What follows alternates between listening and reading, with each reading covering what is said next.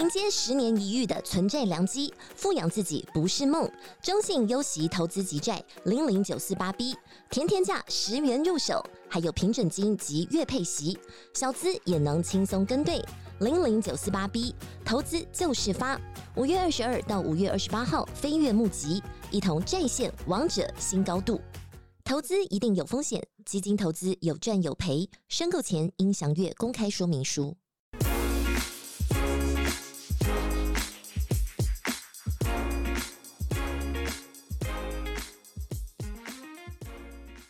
欢迎收听小编没收工。大家好，我是 C 我是熊，我是蔡西。新北市传出十五岁的国中生被同学持刀割伤颈部、胸口，导致大出血。受伤的学生经过紧急送医，虽然一度有抢回一命，不过最后还是伤重不治了。事件造成舆论挞伐，主要的讨论都在凶险，也就是一对男女身上。少年法庭裁定，动手的学生和教唆的干妹妹两人依照涉及杀人未遂，分别收容和责付。社会更悲痛怒吼说，就是法律和学校都有责任。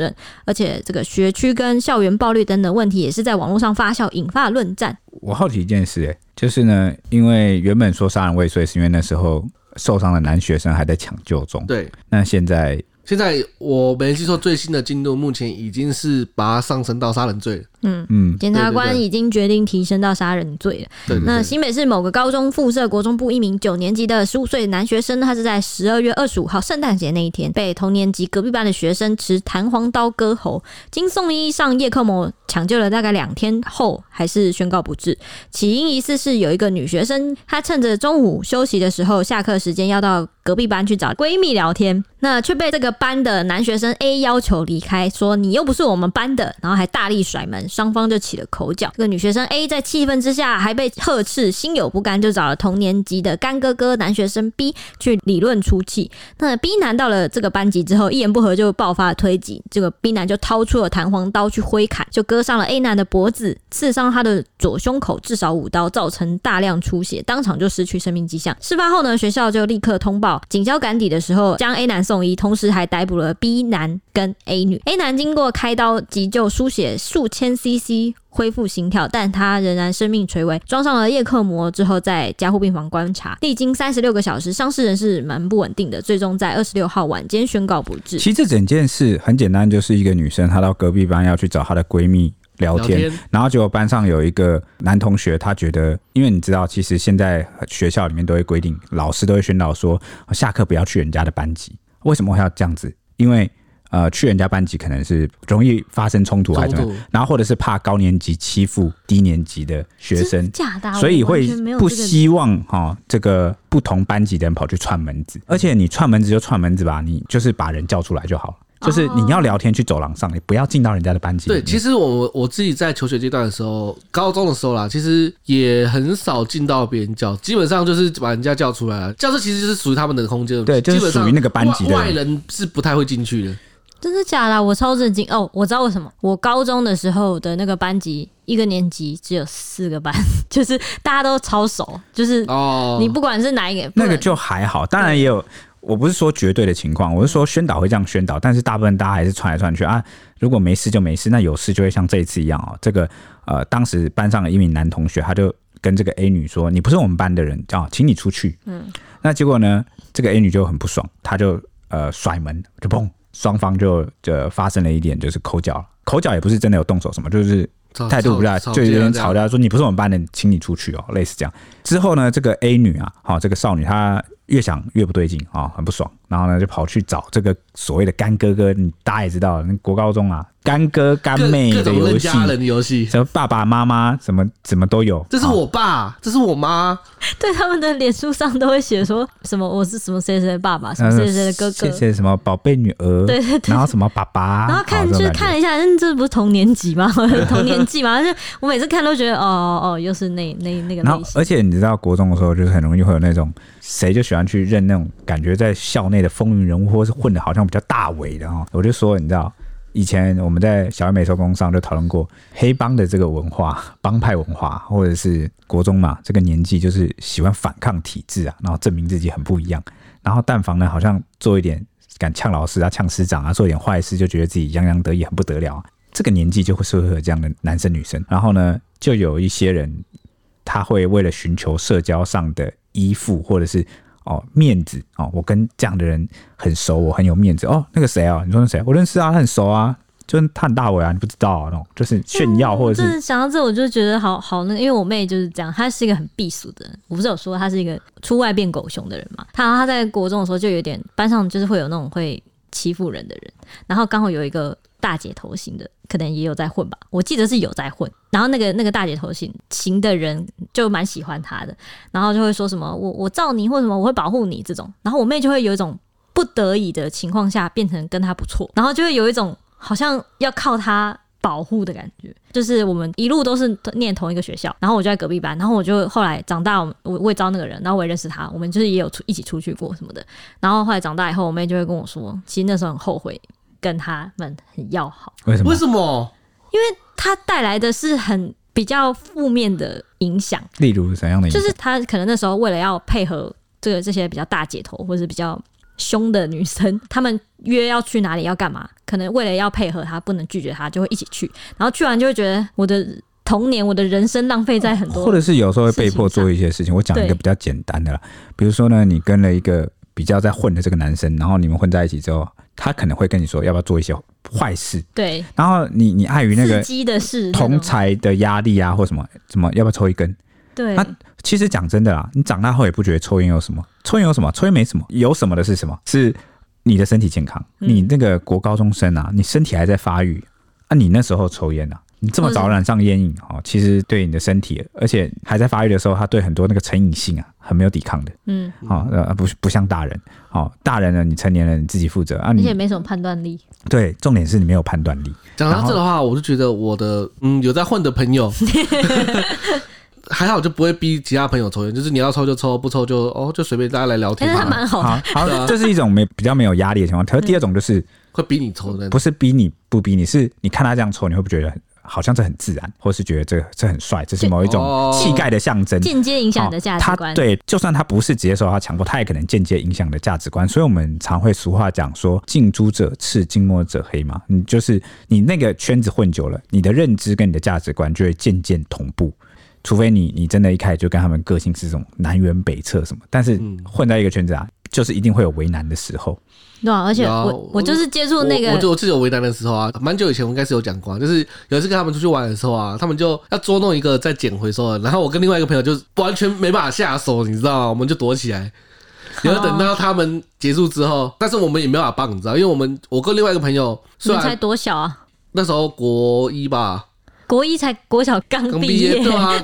那时候就是我良心过意不去，但是他们人多，我不可能反抗，你知道吗？一定是朋友，如果翻脸的话，以后在学校就是会很麻烦。我跟我妹就直接翻脸。就是以那一群同样类似的那些大姐头们，他们不是欺负人，他们会去破坏物品，他们会揪我妹，就是去可能就是他家门口什么刮人家车或干嘛。是吧？他写的。然后我们就说干嘛刮人家车？然后我们先讲完，然后再走人。但是后来认识铁雄之后，我也觉得当时真的蛮后悔认识这些人，因为这些人给我的那个价值观，就会导致我长大以后会觉得这是很习以为常的事情。而且吗？你会习以为常？就我会习以为常，我可能身边的人都长这样。但是我也是跟那些朋友交流，但是我知道那件事是错的。我也知道错，但我会觉得大家都是这样哦，就是就算我没有这样，但我身边一定有人是这样。然后你就会把这些事情就是把它淡化，觉得没什么，对，没什么哦。所以呃，最致命的就是你永远都不知道那个你被间接影响的认知埋在你的大脑或内心中，它会持续多久？有可能一辈子你都不会发现或不会意识到。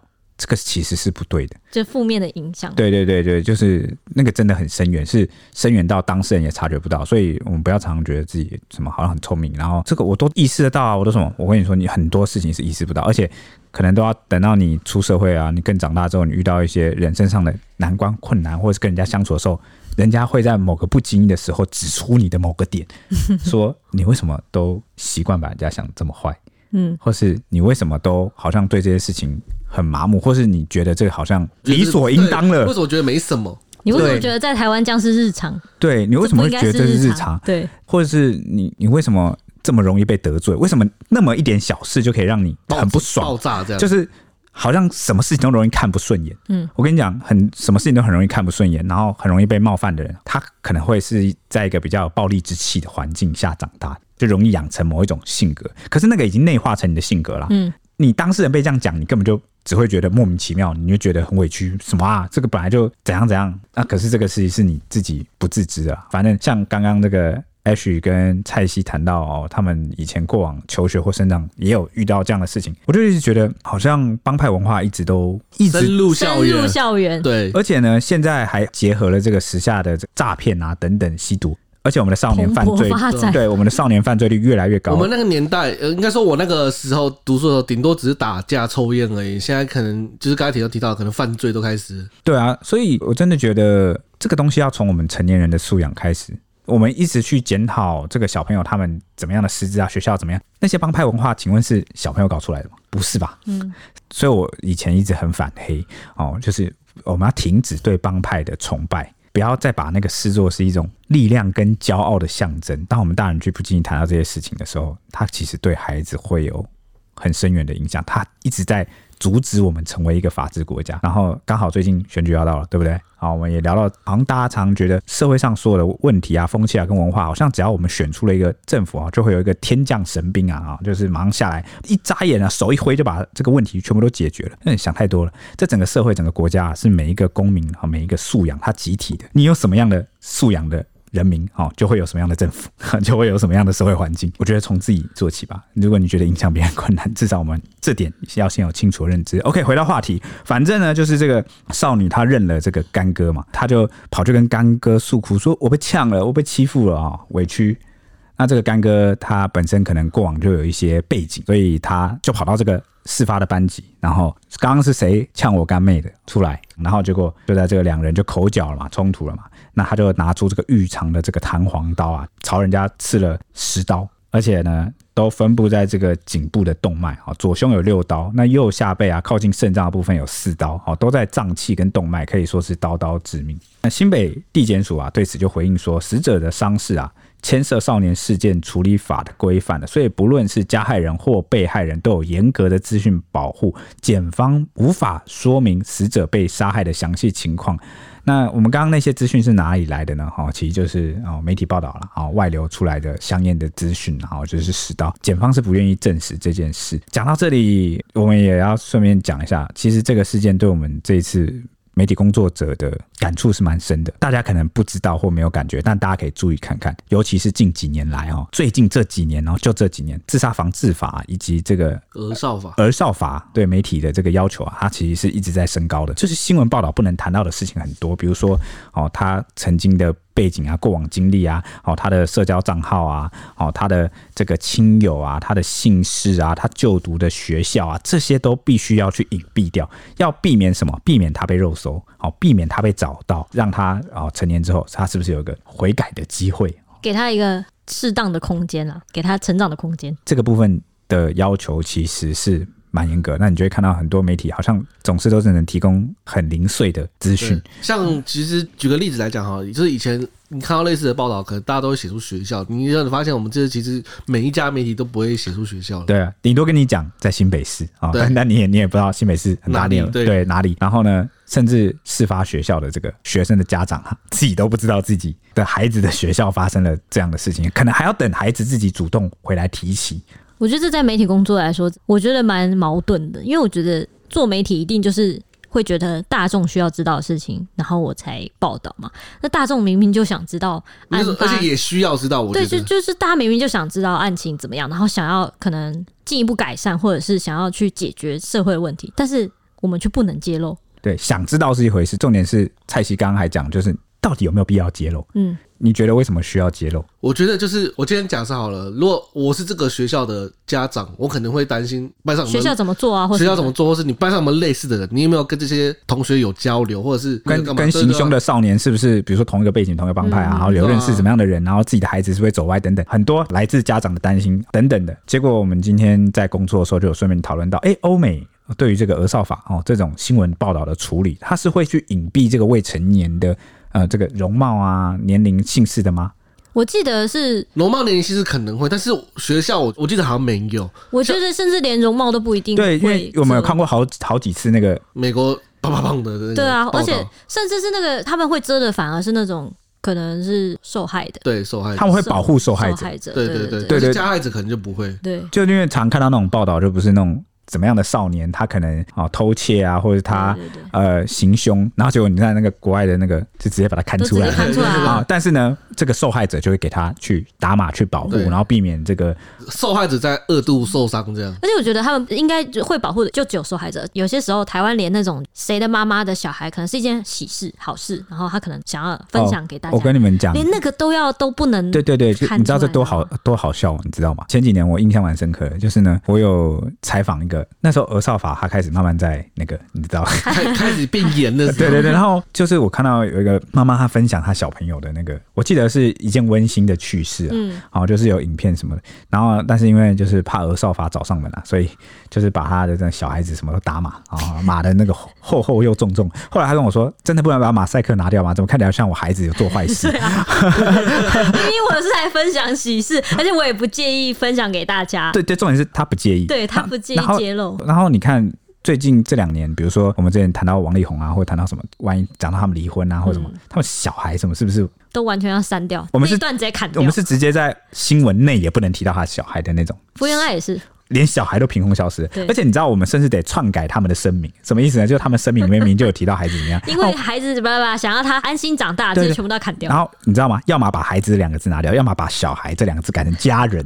然后结果就后来就搞了读者看了一头雾水，什么什么家人，什么家人，什么小孩是小孩，你为什么不提是小孩？对，或是看一看反而不知道是在我们有讲小孩苦。衷的，你知道？对，然后就是改的歪歪斜斜，然后呢，甚至这一次的事件就是也引起蛮多网友讨论。后面我们来详述讲，我是说很多网友都在质疑说，这些保护是我们到底是拿来保护弱势，我们到底是拿来保护受害者，还是拿来保护加害者？对，我知道加害者他也是有矫正机会。对，但是会不会有某些地方他真的有一点矫枉过正呢？呢？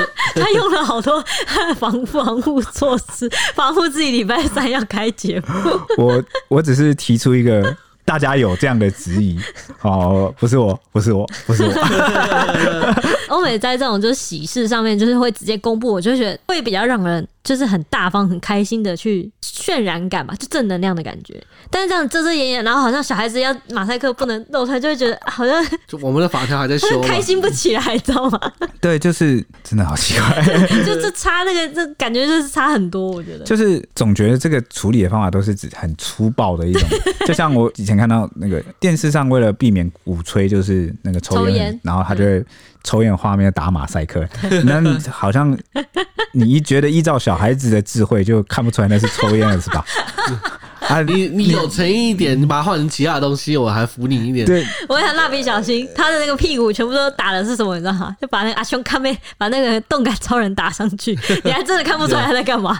那你这个电视里面看不到，你现实就看不到人家抽烟了，对不对？是吗？嗯，也不是嘛。也不是啊，所以有时候我真服了，服了。好，OK，好了，那我我继续讲下去。反正呢，这个涉嫌行凶的少年啊，少年 B 啊，他涉及伤害罪嫌。那这个。好，干妹妹 A 有涉嫌这个教唆伤人的罪嫌，第一时间啊，啊，所以这个新北土城分局啊，啊，第一时间就把两个人带回警局侦讯。那讯后呢，因为当时这个受伤的男学生他还在急救嘛，还没有就是身亡，啊，所以当下是以杀人未遂罪嫌将两人移送少年法庭审理。那少年法庭之后就裁定啊，男学生收容，那女学生啊则负。后续啊，就依少年事件处理法以及少事法、精神。调查中，后来这个男学生哦 A 哦，我们讲过那受伤男学生他抢救后不治了，所以后来警方又报请这个地检署相验啊，也通报少年法庭，决定是否改以杀人罪嫌送办。那检察官啊，也就是在我们这个录音的今天，也就是十二月二十八号的凌晨，就十二月二十七日的时候，就把呃罪嫌啊，对对，提升到杀人罪嫌。嗯，对对对。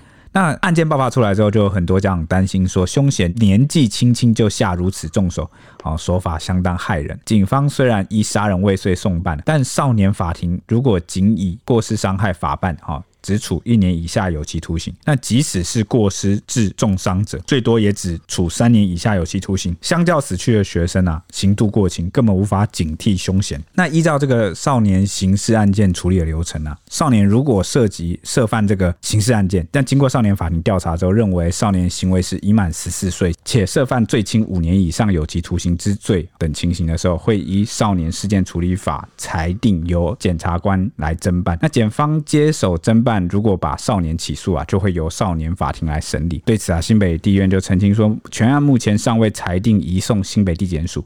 少年法院依照调查结果啊，啊，如果认为少年触犯刑法法律，而且有这个以下三种。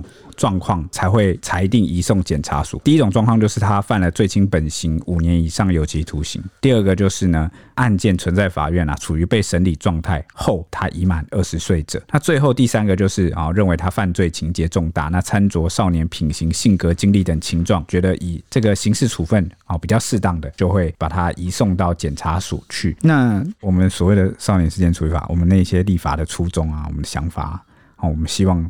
这个犯错的人啊，他知道这件事情是不对的，他希望他忏悔，重新来过，好好做人。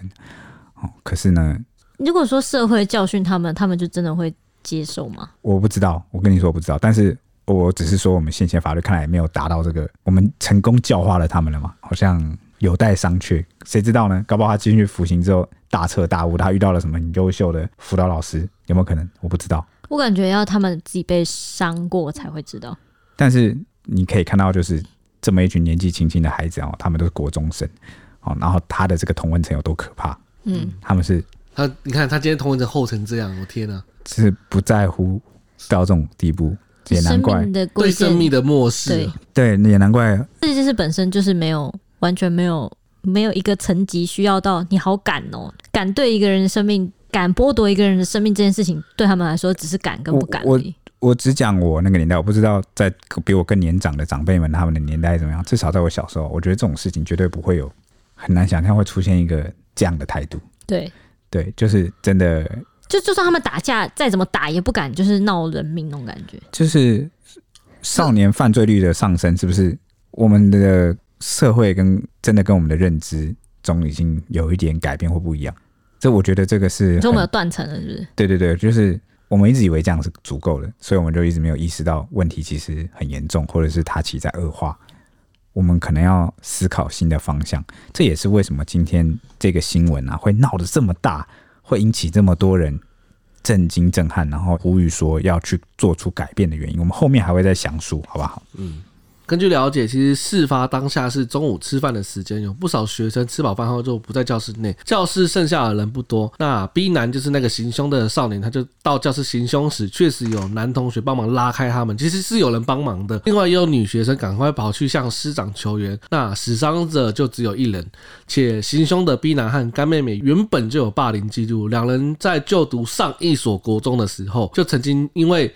纠众霸凌女同学砸鸡蛋，后来两人就被辅导转学到现在的国中，就是事发的国中这样子。没想到是他们不改烈性，反而变本加厉夺走了一条人命。啊，网友在低卡讨论的时候啊，其中就有人留言表示说：“哎，本人教的补习班学生目睹了全程，因为他们是同班的。那听其他同学说，他从事发后就开始哭，一直哭到放学回家，被家长带去收金了。对此，其他人也纷纷回应说，大人都承受不住了，何况是青少年？这有很可能是。”会变成一辈子的阴影。那有人说，那场面一定是很惊悚，学校应该会安排辅导吧？希望伤者跟其他无辜的小朋友可以平安康复。那事后，警方跟校方启动了校安联防，加强到校巡逻。校方也加强管理学生携带刀械。若接报查证确认，将依违反社会秩序维护法、少年事件处理法办理。至于学生平常使用的物品，学校应该如何管理？教育部长潘文忠对此表示，此事件加害学生用的是弹簧刀，是违禁物品，而萝卜刀或其他文具，老师透过课程或导师时间提醒学生使用这些物品的安全注意事项。老师多提醒，以免学生在游戏等过程中造成自己或他人的伤害。安全防治措施方面要多提醒学生。我看到那个。家长带去收金那一趴，我就立刻想到我以前震撼教育我的一部电影，就是那个《告白》，我不知道你们有没有看过日本的电影，他也是在讲说一个就是国中生就是把一个一个小朋友杀死的一个故事啊，然后是老师要去复仇，然后我觉得它里面就是有一段讲的跟我们这次的事情根本就是一模一样，就是也有那种霸凌或什么，然后我觉得他们都在讲，就凶手他诉求的就是一个认同感，然后我觉得这个干妹妹跟这个可是这认凶手这认同感很莫名其妙，对得，没有他，因为他们他们都是在缺爱的的家庭环境，有有一个是缺爱，一个是太多爱，一个是溺爱，一个是缺爱，然后一个是呃。盲目的爱，反正就是里面是各种不同的爱交错而成的。这但最主要那个凶手是缺乏母亲的关爱跟认同，然后他就为了要得到认同，去做一些很很疯狂的事情。然后我就觉得这次的这个凶嫌跟干妹妹，感觉他们也是在一个互相认同的一个。我们前面不是讲到说什么会认什么干哥干妹啊，然后认什么爸爸妈妈，然后一整个家庭全套的有吗？嗯嗯。好，我们没有谈到的是啊，寻求社交上的这个认同感。呃，或者是一种被保护，嗯，或是一种炫耀，还有一种就是，就是这个年纪的小朋友，他最重要就是同才的认同，他就有一种归属感。嗯，我觉得重要就是这个归属感，嗯，就是这一群人啊，哦，他们彼此互相有认同感，所以他们那时候会开始想要模仿一些好帮派，好像我们我们现在听来很老套，什么义气呀、护挺啊、兄弟啊，怎么样？江湖什么什么？因为他们没有从其他地方。得到这种归属，嗯，所以他们会想要追求这个，嗯，然后你就会发现，那时候的家长其实对这个年龄层的孩子是很没辙，对，很难了解他们。有时候其实不太了解他们在想什么，嗯，因为他们会想要打造自己的小圈圈，嗯。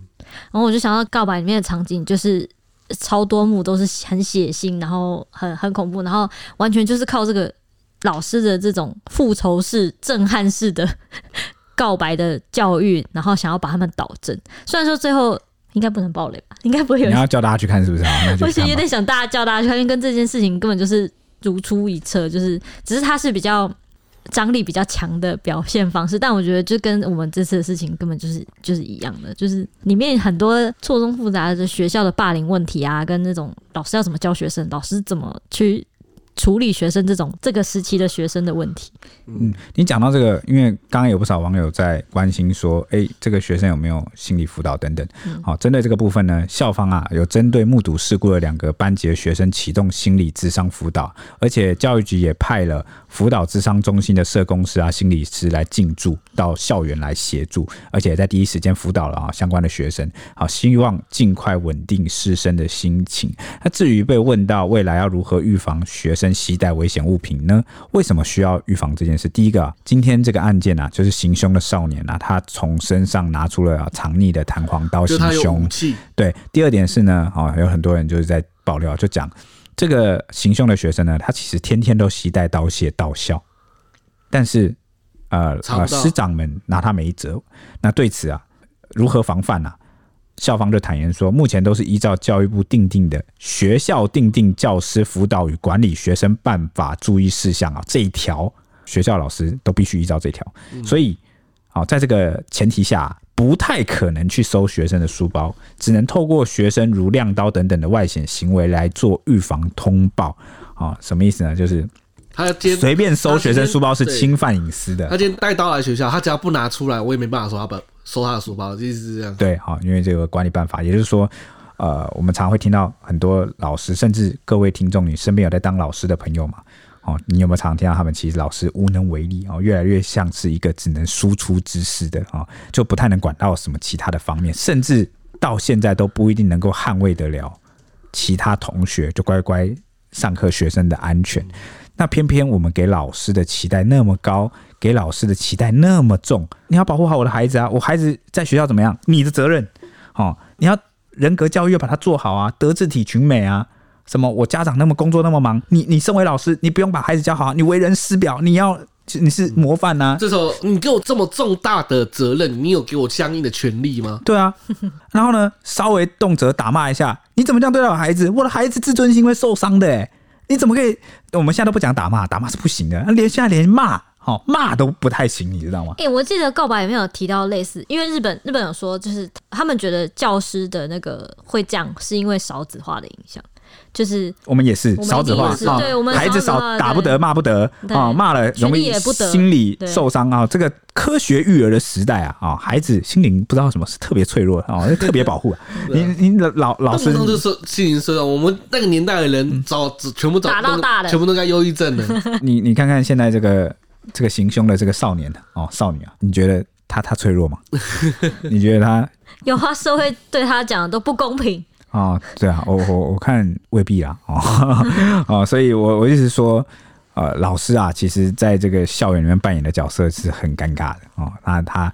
既被赋予了很大的责任跟期待，那他又没有有相应的权利跟手段可以来啊？而且呢，每个老每个家长的他的标准不太一样啊。有的家长说：“你尽管打好了，他不承认就打死他啊！”这种你看就是比较腿打断，不然不准回家。对对对，怎么没关系？老师你就打他，就打他啊！那这老师也很为难，这也不能乱打嘛，这法律就规定不行啊。而且这个是比较传统啊，比较以前的这种。教育方式，他他不是对的，他不是对的，就是不鼓励用这种方式。但有些老师呢，就是打会不会真的最有用啊？然后你看，我思想危险。然后，然后有些家长呢，他就是不行，你连念他一下，讲他一下，用词不当都不行，你会给我的小孩造成心理阴影。你看那个标准这么浮动，上下限那么大，然后你要一次管理整个班的学生，哇，其实老师真的很难做了。我蛮好奇的，现在是教官全面退出了吗？还没，还没，因为我记得我以前这种这种学生。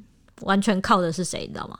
就是教官。但是教教官现在也没用。但我跟你说了，以前教官也不会也不会对啊打啦。哦，你知道教官用的是一种特别的驾驭方式，就是跟你混熟，对，然后跟你混熟之后呢，就是那种就跟你很熟哈，我给你方便，你给我面子，这种感觉。就没有没有。其实得到面子的是那些不良少年，你知道什么吗？因为他会觉得，哦，我跟教官熟，我跟教官熟了哈，你不要拿教官来压我啦，我跟他妈鸡了，然后什么，然后虽然嘴巴上教官每次找那个不良少年过来都会说，哎，什么给个面子啊什么，其实这是一种软性驾驭术，对对对，或者说什么你不能再这样子啊，或者什么，就是用他们那一套逻辑，帮派逻辑是。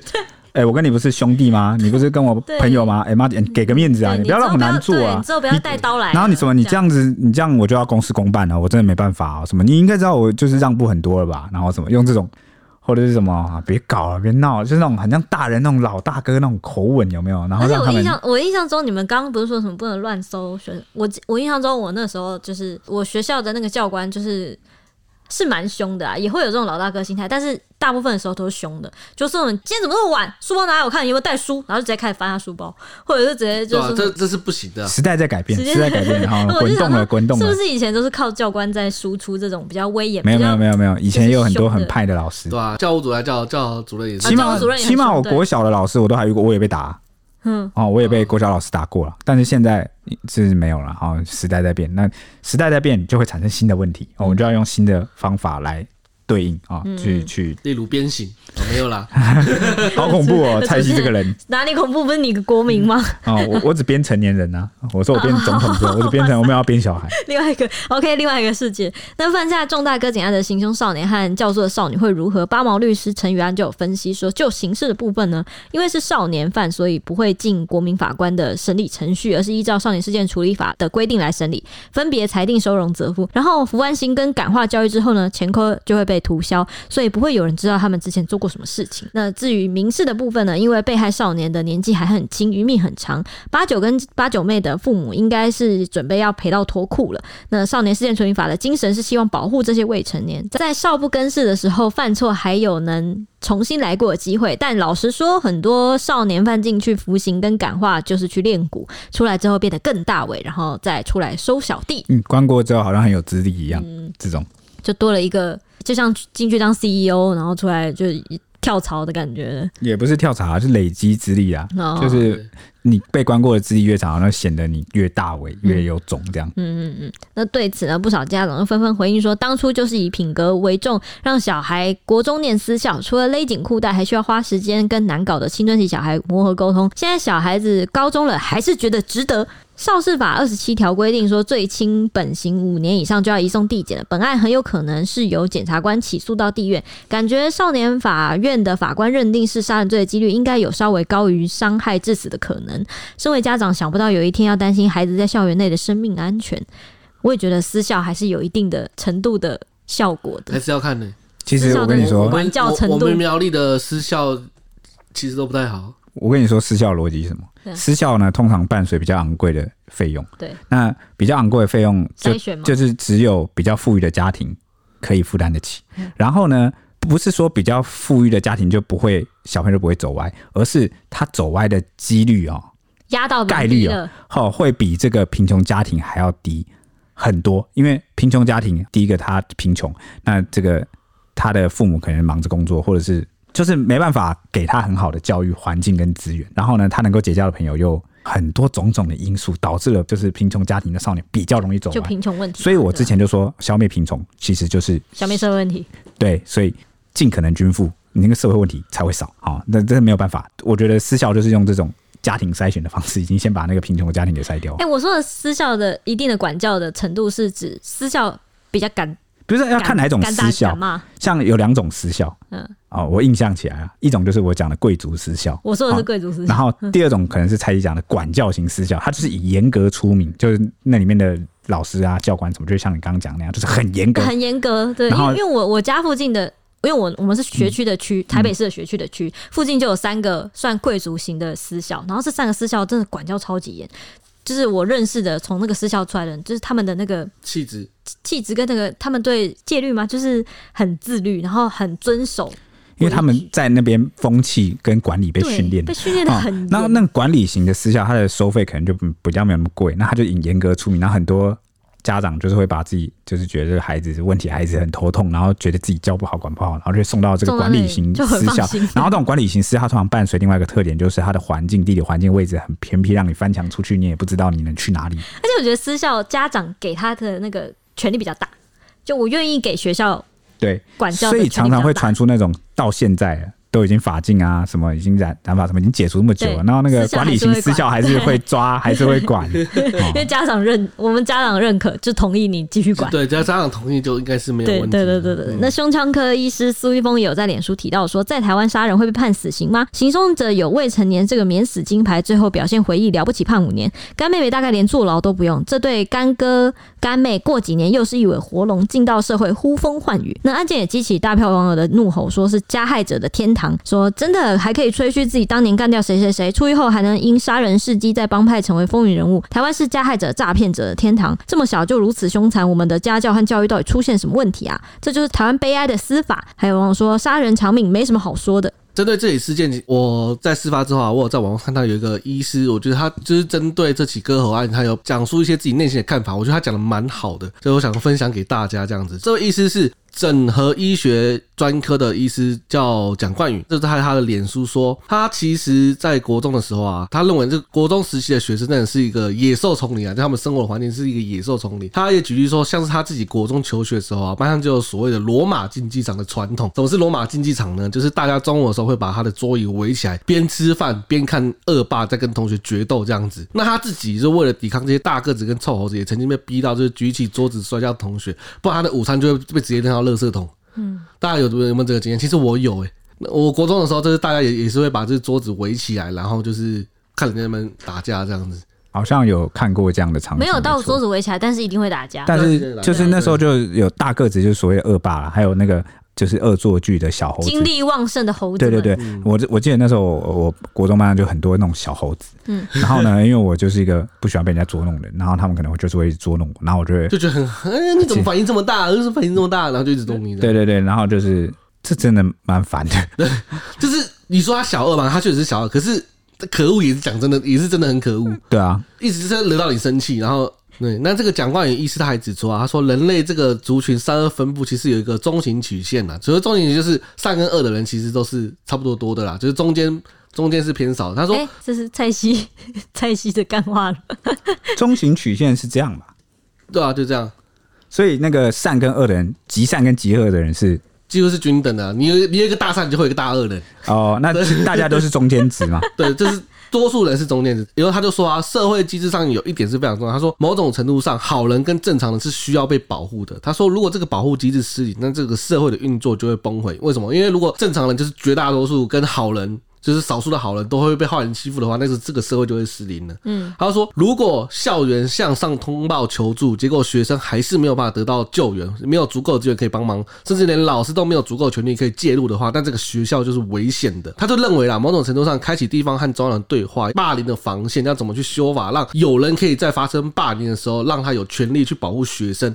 他就举双手赞成说，这个修法应该就要修。他也提到另外一件事情，就是说他人生至今就是也见过各种形形色色的各种人啊，包含家庭，那其其中包含是真的偏差到就是心态很恐怖的人，甚至还有人想要他的命。他就发现了这些人啊，就是觉得这些人如果犯错之后，他意识到自己错。基本上会想要悔改吗？他说他不会，这些人通常都不会想要悔改。那他认为真正会想要悔改的人，他是遇过的。那也能预期这些想要悔改的人会有什么反应，但就是他会勇于承担自己的责任。他如果意识到他自己错的话，那他会坦然接受他任何的惩罚，就是他会认准，然后说好，什么惩罚我都接受。他不会做任何的狡辩，坦然去认错这样子，因为他觉得这是对他的犯的无法挽回的错误，是唯一可以他赎罪的方式。那。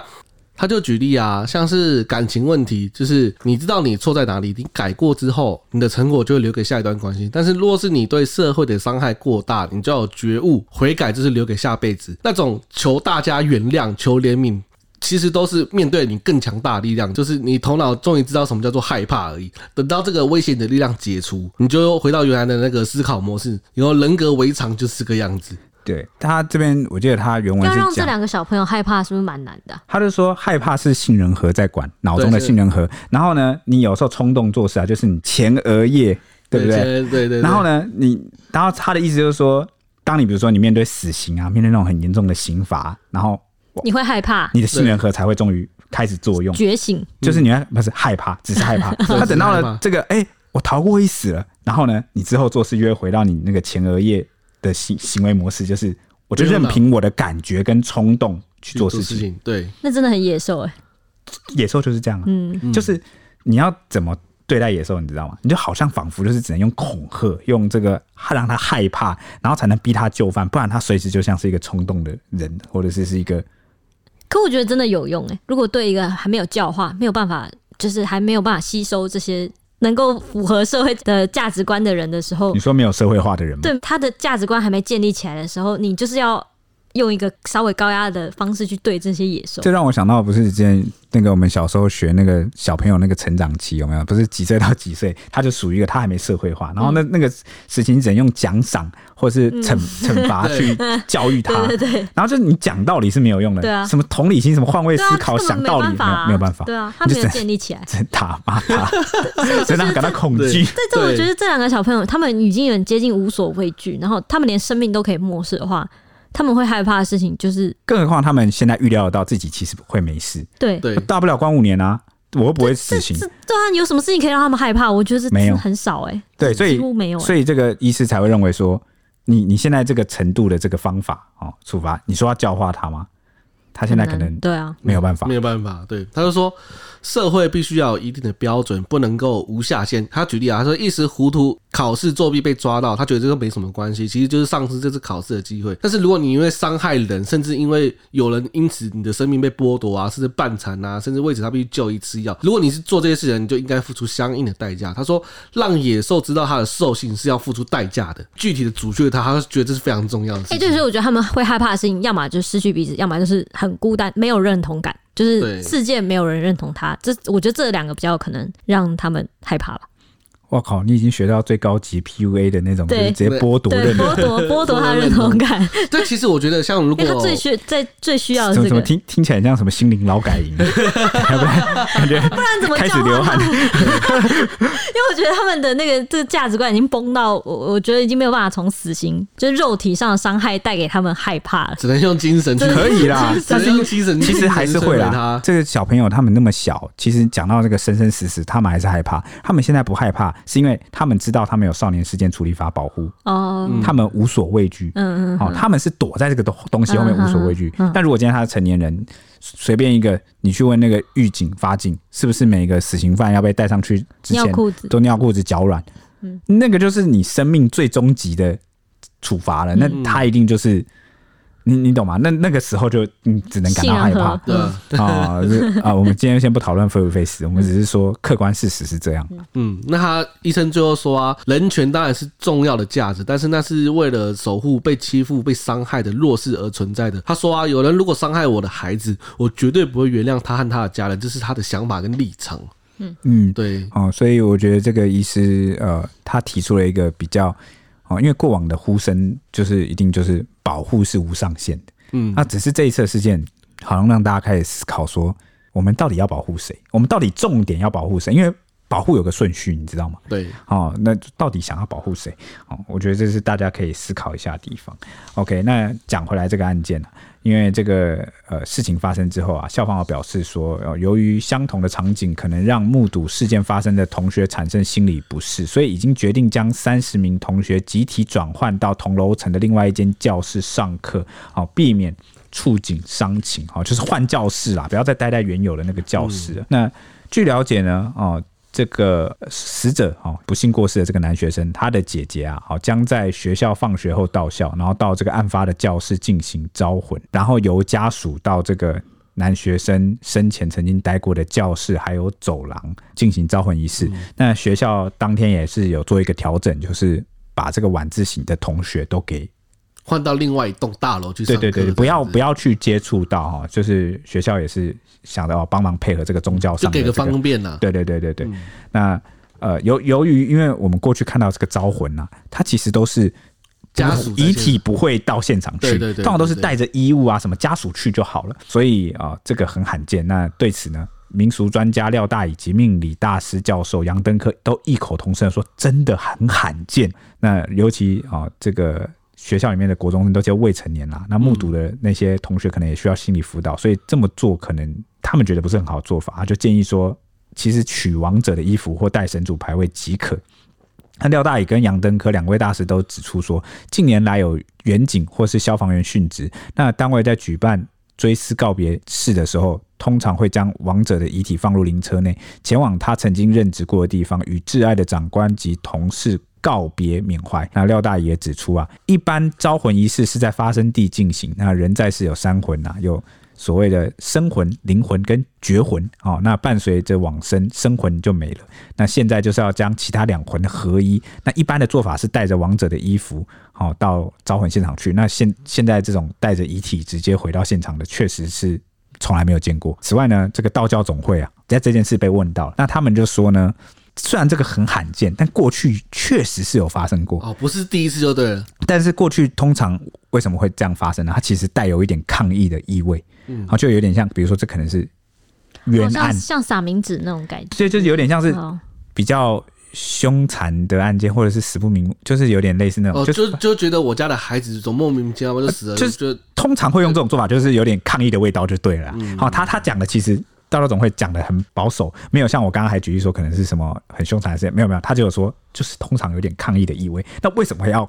古时候好像也会这样，对不对？会带拖着遗体去衙门前，对，那就是敲鼓，有点类似的感觉。那什么样的情况下需要去鸣冤？那我我就提了刚刚那几种我猜测的状况。那大家可以想看，嗯，为什么会有这抗议？那我我我不知道家属这次基于什么理由，也可能他们其实只是不熟悉仪式，然后刚好这么做。嗯，我不知道，不清楚哈。但是反正。